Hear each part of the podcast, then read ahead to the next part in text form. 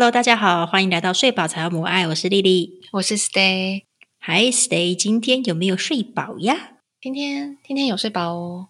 哎呦，恭喜哦！赞赞赞赞！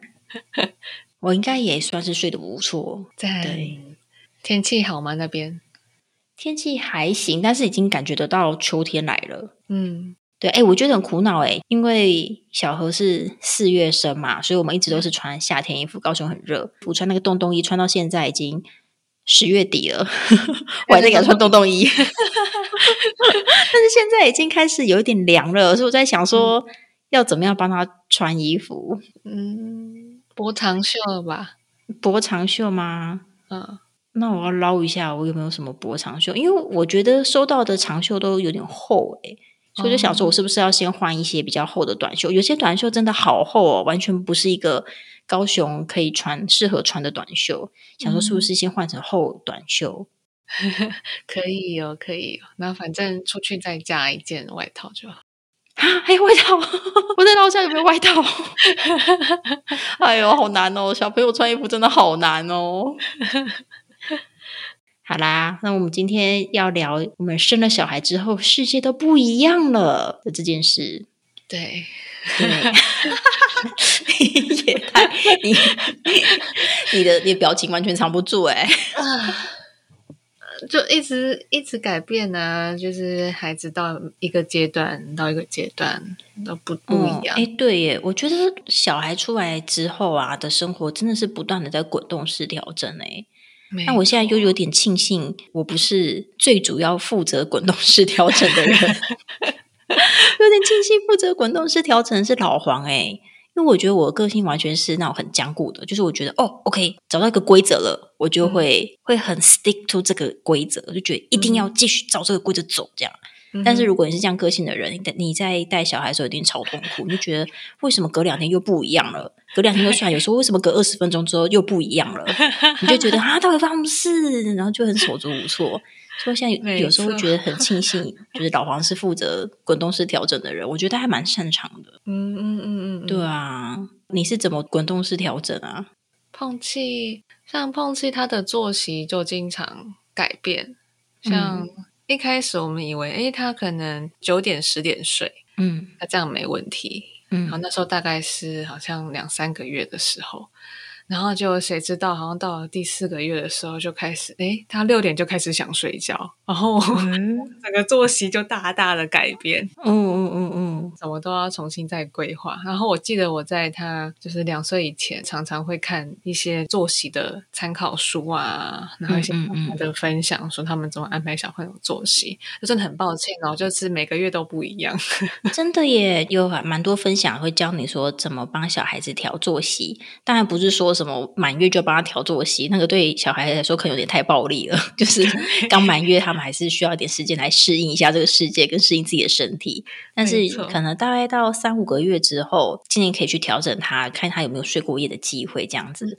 所以每次我看，就是老黄每天都累得要命啊，每天都白天某个时间就突然就想要断片啊，因为他都是半夜负责起来嘛。我就在那边想说，我们是不是应该要想办法来帮他调一下作息？我就到处找找一百种调整作息的方法。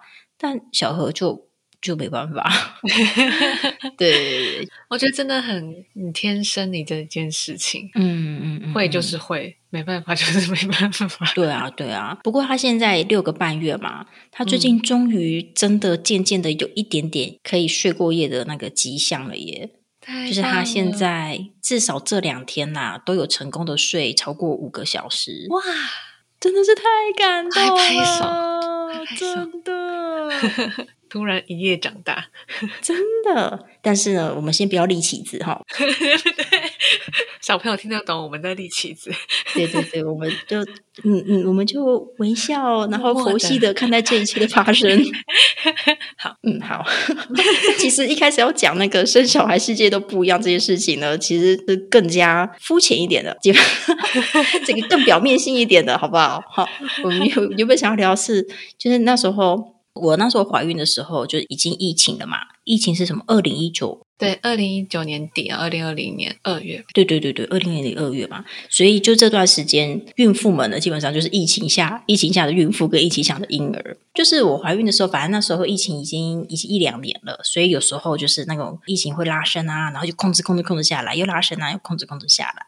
那我那时候去生之前呢，欧米克开始出来了嘛，嗯，然后所以就疫情又渐渐渐渐渐渐拉升。啊，我要进去生之前呢，好像一天大概就会有几百例这样子。嗯，生的过程是这样，因为我算是健康良好的孕妇，所以我们在生的话，一般来说自然产没什么问题。那你就是在医院待三天观察，那没问题之后，你就可以直接离开。嗯，之后就去月中住二十天，然后再回家。嗯，然后这段时间就是我离开月中之后，真的觉得恍若隔世。诶那个恍若隔世是我不是说我进去前一天才几百例吗？对，我恍若隔世是我离开月中之后一天是破万例。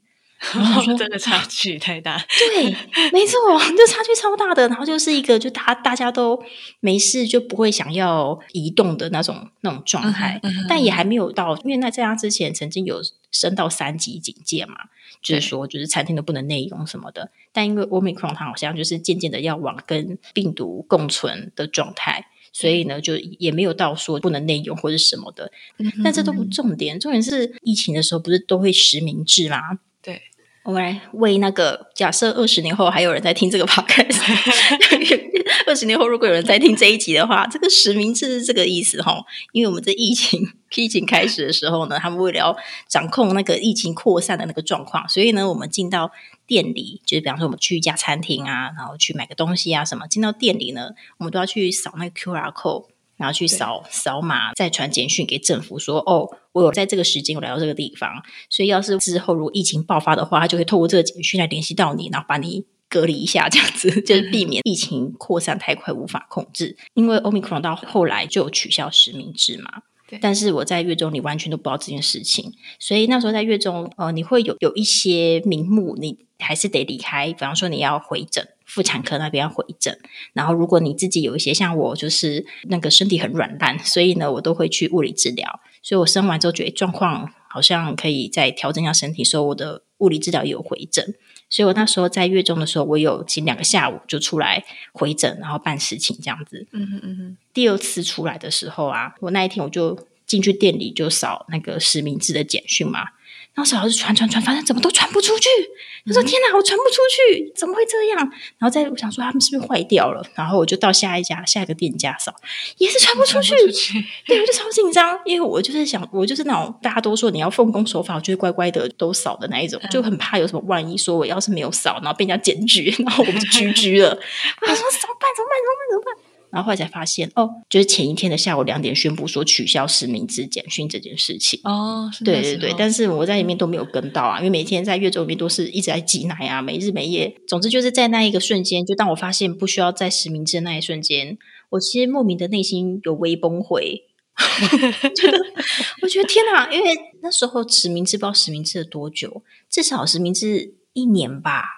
有实名制到一年吗？应该有超过，应该有，应该有。对对，所以所以那时候实名制就对我来说，就是已经是因为刚好提到我是一个只要有了一个规则之后，我就会很 stick to it 的那一种，就是会很粘着那个规则的人，你知道所以我就进到一个店家。开启我的手机扫实名制这件事情，对我来说是一个很安心的打卡习惯。所以现在啊不需要实名制了，这是一个世界崩溃。就是他我生小孩前都还需要实名制啊，怎么生完小孩之后就不用实名制了？发生什么事？我来到异次元，就是这样。现在已经过了半年吧，我的那个 app 也没有删掉。哎，我也是呢，我也是，他每还是每天都会，就是那个防疫社交距离。哦，不是，我不是指那个，我是指扫实名制的那个 app。哦，哈，它需要 app 吗？不是直接用那个，就是你就直接扫 QR code 就可以。对，然后可是有人做一个捷径的 app，就是我只要呃点一下我的手机，然后扫那个 QR code，它就会自动的，我不用按任何东西，它自动帮我上传。哦，你这就没有仪式感呢。实名制就是你要扫，然后再打开，然后再看一下，然后再按送出，好吗？你拜托，一只手牵着小孩，然后另外一只手还要也是哈，哎，也是哎，哎，天哪，我果然是没有经历过的人呢。哦，不错，我的错，我的错，我的错。而且碰气都会就是很生气，说我为什么妈妈突然把我的手甩开？哦，哇！如果现在还有实名制的话，就可以把那一个 app 推荐给大家，但现在不需要了。对，现在不需要。感谢那位研发者为广大妈妈们做的努力。对，哎，所以我就在想啊，就是我光是不用实名制，就是觉得世界崩溃。那些就是在被勒令要戴口罩之前进去生的妈妈，她他们在出院或者出月中的时候，一定超崩溃吧？就是 就是她原本不是都没事，然后怎么生一个小孩，突然全世界都要戴口罩了？对，对啊，突然就要变得非常提心吊胆，真的超辛苦了。所以他们那时候还不能进去餐厅吧？那时候还可以去餐厅，对，是后来，后来是，哎呀，算了，我也忘了，光光光，还觉得那时候的爸爸妈妈们好辛苦。对啊，有点庆幸自己是在算是呃后疫情时代 生小孩，对啊，也有疫苗可以打什么的。那 Stanny 那时候有经历过像这种恍若隔世的经验吗？呃，那时候印象超深的，就那时候从月中回来，然后有天晚上好像要走路去屈臣氏买湿纸巾吗？然后就经过了一家香港人开的理发店。那那香港人是一个大概六十几岁的阿伯，那他每次就是在帮客人剪头发的时候，都会跟客人一起看中天电视台。哦，是一个立场鲜明的一家店，对对对，然后他就很开心的跟客人一起聊天，就是啊，是很欢乐的一家店的。然后那一次那一天经过的时候，我就听到他说：“ 哦，这韩国瑜哦，真的，他真的很适合当总统。嗯，这次你回高雄一定要投他当市长。我真的觉得他哦，要当上总统，苦民所苦这样子。”啊，对对对对。对，他说 他就是他真的是在拯救台湾的，嗯，然后我那时候一脸问号，嗯，韩国瑜谁啊？韩国瑜是谁？怎么是一个小孩突然蹦出了一个大红人叫韩国瑜？对我在在月中那完全没有听过这个人的名字，然后一出来。大街小巷都在讲韩国语，每一台就是像是去诊所，那每一台都在讲韩国语。我想说这是谁？对，我在哪里？你一定会觉得哦，我大概懂你，你一定会觉得就是超崩溃，到底发生事？哎，真的会耶！我觉得不需要进月中，你就会觉得怎么莫名其妙突然蹦出了一个人，突然一个爆红。就光是在在那个精神时光屋之外的人 看韩国瑜爆红这件事情，就已经觉得非常不可思议，好像就是一个瞬间一个弹指，哎呦，好来到一个全新的纪元了。对 你从精神时光屋踏出来，你觉得超傻眼。就是每个人都在讲，就是扫地阿姨也在讨论，我真的觉得无法理解他是谁。这不能怪你，我在外面的人也无法理解。那时候我自己觉得超级奇怪，我就想说奇怪，我有这么认真在写论文吗？有。认真到与这个社会毫无接轨嘛？我就是深刻的怀疑了自己一下，真的是一弹指就出现了这个现象，嗯，冲击很大。就你这样分享啊，我完全就想到一部电影，叫做《再见列宁》，你有看过吗？再见什么？再见，列宁没有没有没有看，他就是一个在讲那一九八九年东西的柏林围墙倒塌前后的一个事件。它是一个还蛮温馨的，蛮温馨吗？我觉得算是蛮温馨的家庭的微黑色幽默的喜剧这样子。然后他的就是故事背景就是呃那个家庭的妈妈是一个超级投入在东德政府的一个妈妈这样子。嗯，然后但他们的小孩呢就是比较反东德政府这样。对，总之在某一次。就妈妈就发现她的小孩竟然跑去反东德政府，觉得哦太气了，然后就昏过去，这样就一昏不昏了好几个月，在昏迷的期间，柏林围墙倒塌了。啊！然后世界变得完全不一样了。然后结果等他妈苏醒的时候，世界不就完全不一样吗？但他妈还不知道这件事情。然后他那是呢，那个医师有交代小孩说：“哦，你是妈妈这个心脏病发很危险，你不能再让他受到任何刺激，不然他再受到什么刺激后，可能就下次就救不回来了。”所以他小孩就是超紧张，他超怕爸发现玻璃围墙已经倒了，所以就用各种方式努力的维持他妈的生活，好像东德还存在一样。是一个非常有趣的故事，就是一个可能你就进军城时光屋出来，就是啊，整个世界都是韩国瑜的天下，大概这种感觉。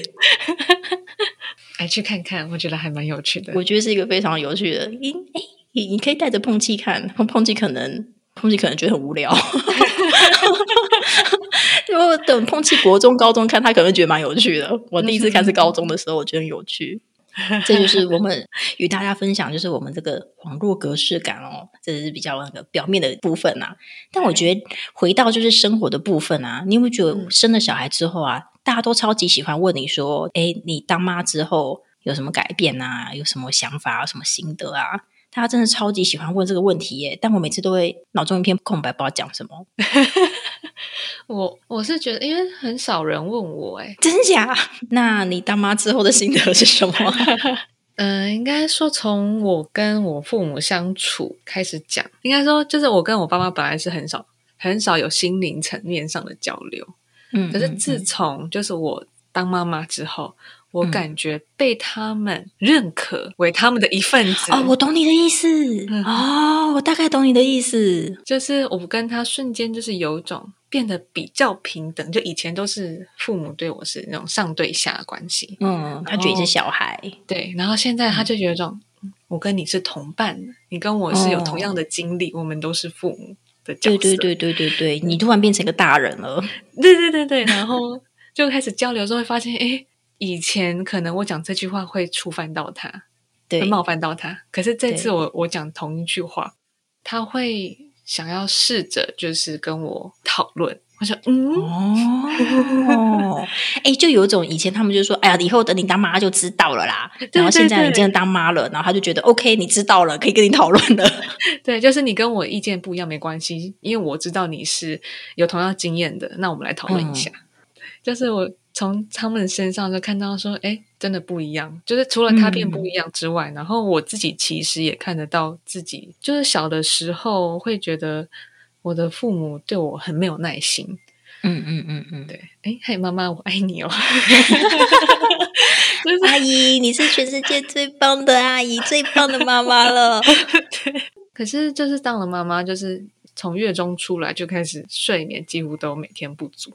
就可以理解那个没有耐心是从哪里来的。嗯嗯嗯嗯，虽然说不至于到，就是有些可能在国小老师就会开始在母亲节前后就开始在练习唱月亮。月亮代表你的心吗？还是什么？不是啦，妈妈像月亮一样啦。对对对，月亮代表你的心什么？对，不到那不到那个程度说啊，感恩戴德这样，可是就会开始去理解妈妈她当时的反应，嗯，就是理解父母他当时没有耐心的反应从哪里来，就是可以理解说他不是针对我，而是他当时真的有困难，身不由己。对，哇，你妈听到应该也会蛮开心的吧？哦，他知道啊，那时候我还写卡片给他耶。哦，真的哦，就是我把我刚刚讲的那一段，就是有写出来，然后写给他做卡片，他很感动。哇塞，天哪！我这一集 podcast 不能给我妈听到，说我怎么没有卡片？母亲节明年如何？好啦，是这个类型的啦。我觉得有时候真的不一定要讲出来或写出来了，就是有时候在生活上一些互动上的一些些微改变，我觉得父母可以感受得到。就是我自己身为成为父母之后，我的孩子对我的一些一些小小的改变，我可以感受到他可能是想要对我表达他很爱我，或是他想要表达就是很对不起刚才做的那件事，可是他很羞难于用口头的方式讲出来。哦，你父母应该懂啦。我努力的是思考，听你这样讲我，努力在思考自己经历，我真的是完全没有。确实，有时候也蛮常听到人家讲说，就自己当妈之后，就更能够了解以前妈妈带我们多辛苦啊，或者是说啊，知道妈妈以前的困难，然后妈妈还克服了这一切，什么就很感感恩妈妈的付出。嗯，但我没有，我没有那么深刻的感觉。我 我是不是我我是。不会觉得说就是要到感谢，就是我其实比较少说。那卡片好像也没有说到是谢谢。我觉得那个卡片给我妈妈主要是在于理解，嗯嗯嗯，就是我理解她当时做的选择。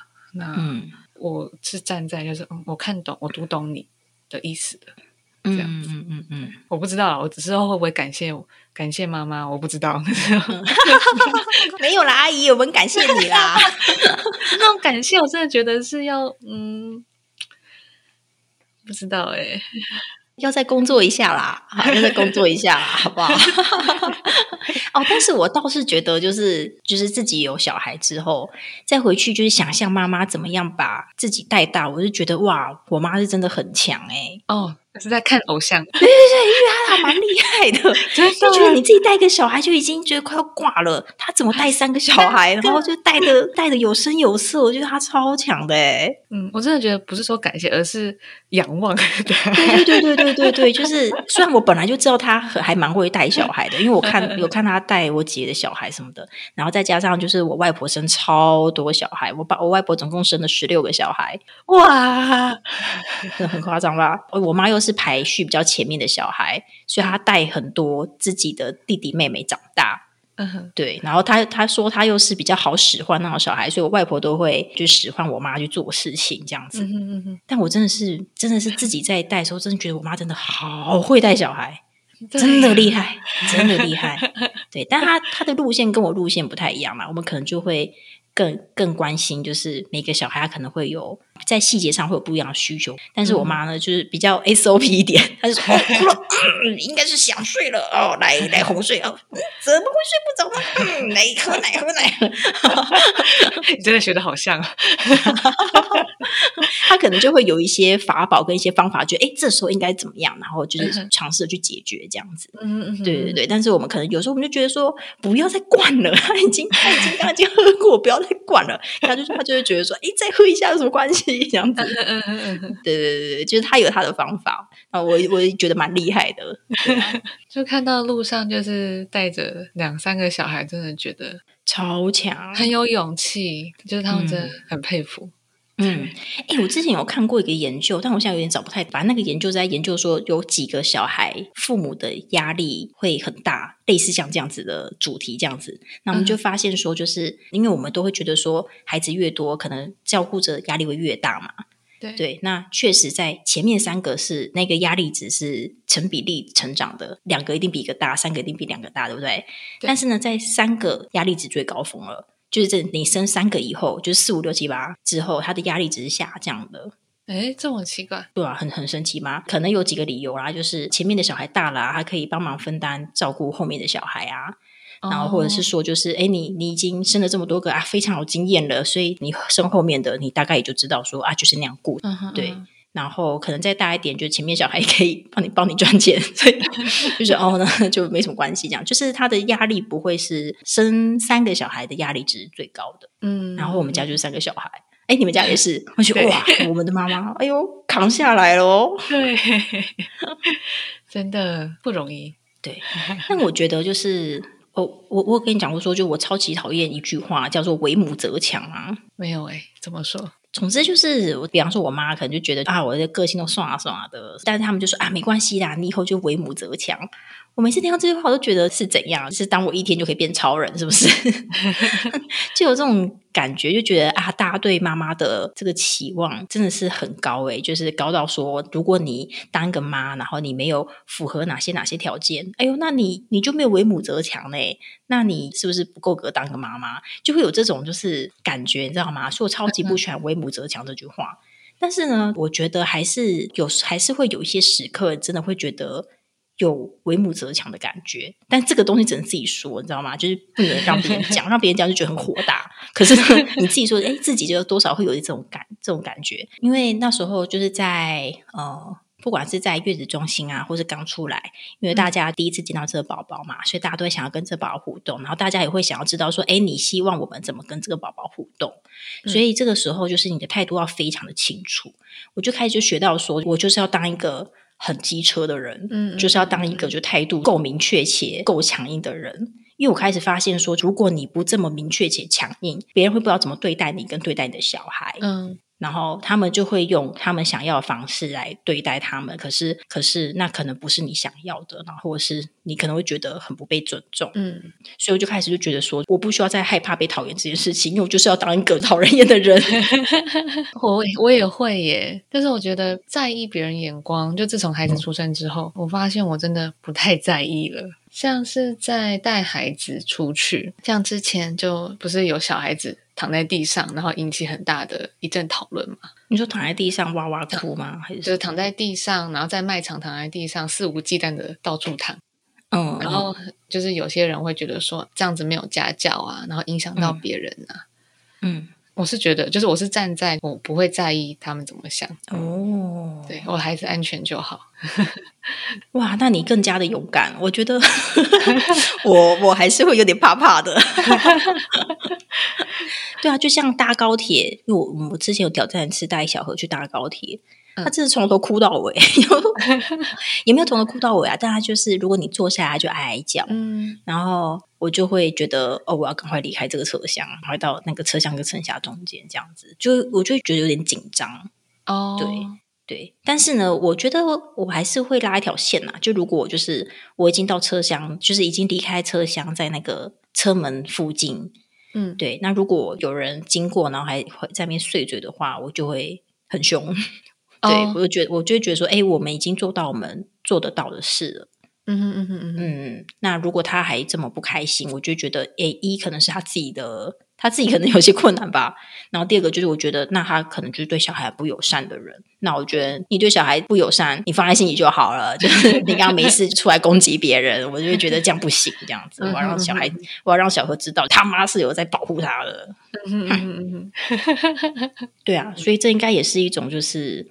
为母则强的，呃，我们先把这四个字丢丢给自己就好。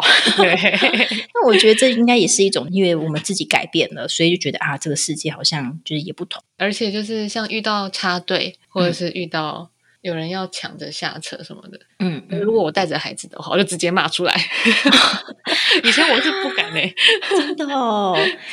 哎，对耶，我还没有想过哎。就如果小朋友在更大了，然后你碰到就是像，比方说像插队这件事情，就如果你有时候你自己一个人被插队，觉得哈算了，现在没有心情跟他争论，就算了。对。但如果带着小孩，好像真的就要讲出来耶，不然小朋友就会觉得说，哈，别人插队是不是也可以的？